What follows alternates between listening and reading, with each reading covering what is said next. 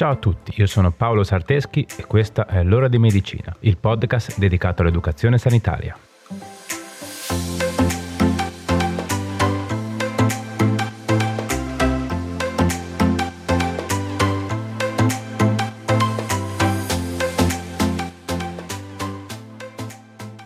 Ciao a tutti e bentornati. Oggi parliamo insieme di una malattia autoimmune. Quindi, anche se ne abbiamo già parlato, rivediamo insieme cosa si intende quando si parla di questa categoria di malattie. L'autoimmunità è una reazione di difesa dell'organismo, in particolar modo del sistema immunitario, che, non riconoscendo più come proprie alcune cellule e tessuti, mette in atto una serie di meccanismi per difendersi da esse, perché appunto, non riconoscendoli come propri, li vede come possibili aggressori e quindi li attacca. Solitamente e fortunatamente il nostro sistema immunitario ha la capacità di distinguere le strutture proprie dell'organismo, che quindi devono essere preservate, che vengono chiamate self, quelle proprie ma innocue, che possono essere sia strutture esterne che interne, e quelle nocive, che potrebbero mettere in pericolo l'organismo stesso e che quindi devono essere eliminate. E queste ultime vengono dette non self. Quindi le malattie immunitarie si scatenano quando il sistema immunitario fallisce e non riesce più a distinguere bene ciò che è suo da ciò che non lo è. Ok, detto questo, svegliamo ora il nome della misteriosa patologia autoimmune di cui parleremo oggi, ovvero la sclerodermia. In Italia la sclerodermia colpisce circa 70.000 persone, di cui il 90% sono donne. Generalmente si manifesta tra i 40 e i 50 anni d'età ma la forma più grave si presenta tra i 20 e i 25 anni. Questa patologia, come dicevamo, è dovuta ad una iperattività del sistema immunitario, che andando fuori controllo inizia a produrre autoanticorpi, ovvero anticorpi contro se stesso. Questo spinge i fibroblasti, che sono cellule del tessuto connettivo, a produrre collagene in eccesso, che andrà a depositarsi e quindi a dispessire la zona interessata. La parola sclerodermia deriva dal greco e significa letteralmente pelle dura. Infatti questa patologia è caratterizzata da un ispessimento cutaneo, che può interessare diverse parti del corpo, ed è dovuto da un eccessivo accumulo di tessuto connettivo fibroso. La sclerodermia non interessa solo la cute, ma può interessare anche organi interni e per questo si può classificare in sclerodermia localizzata, che interessa principalmente la cute, sclerodermia sistemica o sclerosi sistemica, che può colpire gli organi interni e che può andare ad influenzare anche la circolazione sanguigna, a causa del danno delle cellule che rivestono la superficie interna dei vasi sanguigni, e quindi si parla di vasculopatia. Le cause della sclerodermia sono ancora oggi sconosciute, però la ricerca è arrivata a concludere che a giocare un ruolo fondamentale siano la predisposizione genetica di ogni soggetto e il suo patrimonio genetico. Attenzione però, questo non vuol dire che si tratti di una patologia ereditaria. Infatti non lo è. Nel caso della sclerodermia localizzata, l'interessamento è solo cutaneo e il sintomo presente è l'ispessimento di una determinata area della cute. La forma chiamata morfea è quella più diffusa ed è caratterizzata da macchie di colore rosso violaceo, che col passare del tempo assumeranno un colore bianco simile alla madreperla. Su queste macchie non sono presenti peli e in genere si possono trovare in tre o quattro punti del corpo. La sclerodermia morfea viene detta generalizzata quando coinvolge aree molto vaste della cute e può provocare problemi alle articolazioni sempre a causa dell'indurimento della pelle periarticolare. In genere comunque questo tipo di sclerodermia provoca prurito e raramente dolore. Può migliorare dopo alcuni anni anche senza alcuna cura. La sclerodermia localizzata, detta lineare, invece si presenta appunto sotto forma di strisce o bande e può interessare diverse parti del corpo, tra cui arti, torace, addome, viso, cuoio capelluto. E questo tipo di sclerodermia può interessare anche muscoli, articolazioni e tendini e può causare problemi di crescita permanenti come ad esempio arti più corti. Passando poi alla sclerodermia sistemica, anche qua dobbiamo fare delle distinzioni. Infatti abbiamo la sistemica limitata, che è la forma più diffusa e meno aggressiva, che colpisce la pelle delle mani, degli avambracci, dei piedi, delle gambe e del viso, ma può interessare anche i polmoni e l'apparato digerente. Spesso prima dei disturbi cutanei può manifestarsi il fenomeno di Raynaud, ovvero un disturbo della circolazione caratterizzato da diminuzione del flusso del sangue alle mani e ai piedi, in seguito al freddo a uno stress emotivo, con conseguente intorpidimento, dolore o variazioni di colore delle dita delle mani e dei piedi, e a volte anche la comparsa di vere e proprie piaghe. Questo tipo di sclerosi, oltre ad ispessimenti cutanei, può portare anche ad accumuli di calcio sottocutanei, che provocano dolore, bruciore di stomaco, disfagia e problemi polmonari gravi, con aumento della pressione polmonare e respiro corto ed affannoso. Questo tipo di sclerodermia tende a peggiorare nel tempo. La sclerodermia sistemica diffusa è meno comune, ma attacca più frequentemente gli organi interni. I sintomi solitamente insorgono e peggiorano rapidamente nei primi anni, per poi stabilizzarsi. Anche in questo caso può verificarsi il fenomeno di Raynaud, che però precede di poco l'insorgenza dei sintomi veri e propri. In questo tipo di sclerosi le manifestazioni cutanee possono migliorare col tempo. Ok, ci siamo? Inutile dire che abbiamo detto tutto e niente. Ovviamente la sintomatologia sarà specifica per l'organo colpito.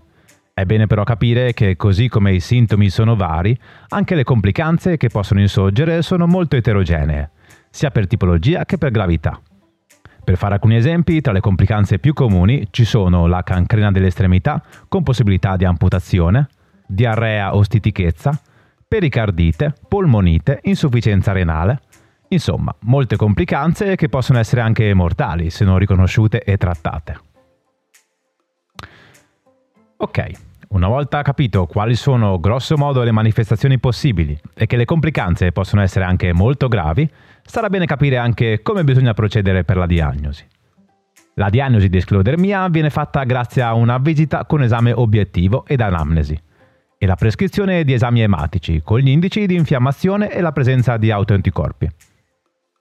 Per accertare la sclerodermia sistemica, inoltre, è utilizzato anche un altro esame, la capillaroscopia periungueale, un'indagine non invasiva di breve durata, circa 15 minuti, che consiste nell'osservazione diretta dei capillari delle unghie, ovvero il letto ungueale, e permette di riconoscere le alterazioni della microcircolazione, tipiche della sclerodermia sistemica.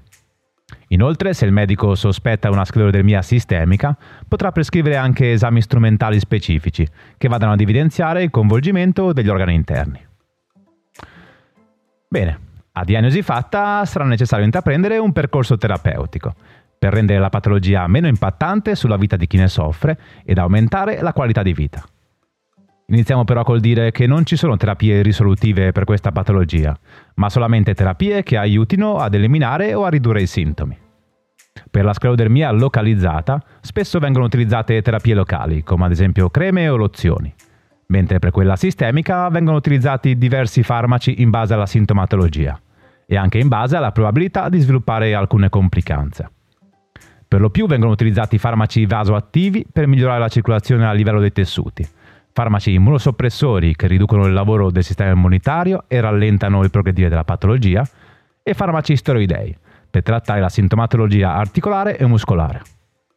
Inoltre verranno utilizzati farmaci ad uso locale e farmaci per controllare gli altri eventuali disturbi. In base alla gravità della situazione potrebbe essere necessario intervenire anche chirurgicamente, come ad esempio per la rimozione di una calcinosi, un'amputazione dovuta ad una cancrena, interventi chirurgici per danni d'organo conseguenti alla malattia, eccetera. Insomma, il panorama è davvero molto variabile. Ok, dai, ci siamo fino a qui? Spero di sì credo che con la parte teorica possiamo anche ritenerci soddisfatti, no? Quindi passiamo subito a qualche consiglio pratico, che dite? Pronti? Dai, andiamo.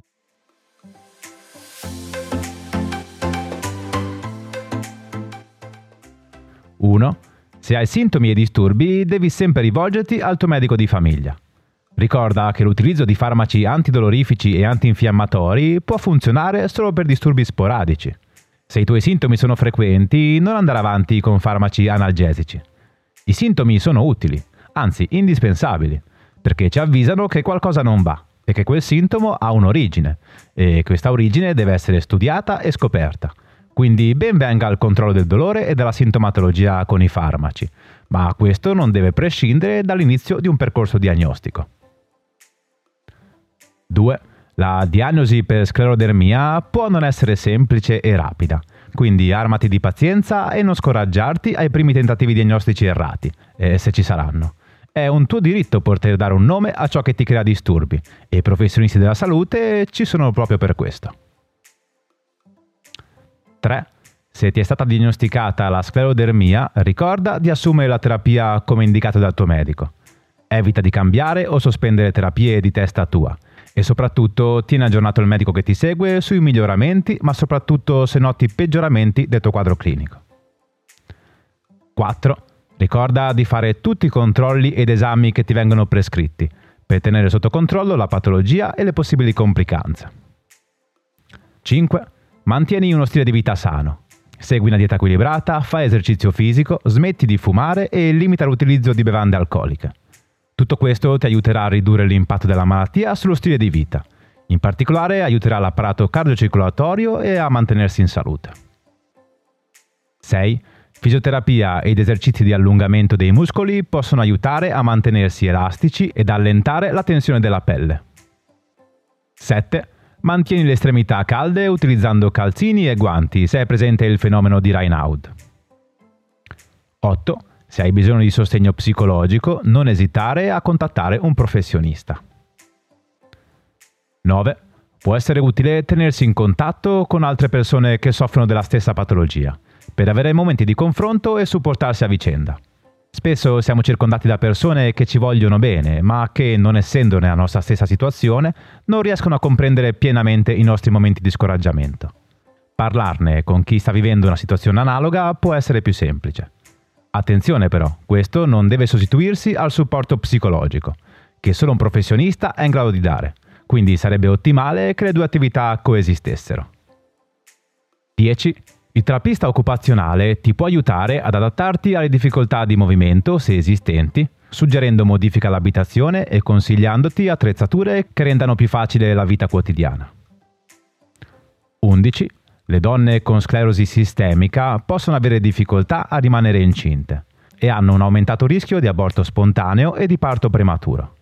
Solitamente viene consigliato alle donne con sclerodermia che vogliono avere un figlio di programmare la gravidanza nel periodo di quiescenza della patologia, ovvero in un momento in cui la situazione è tranquilla con sintomi lievi e senza complicanze d'organo e controllo attivo da parte dei medici specialisti.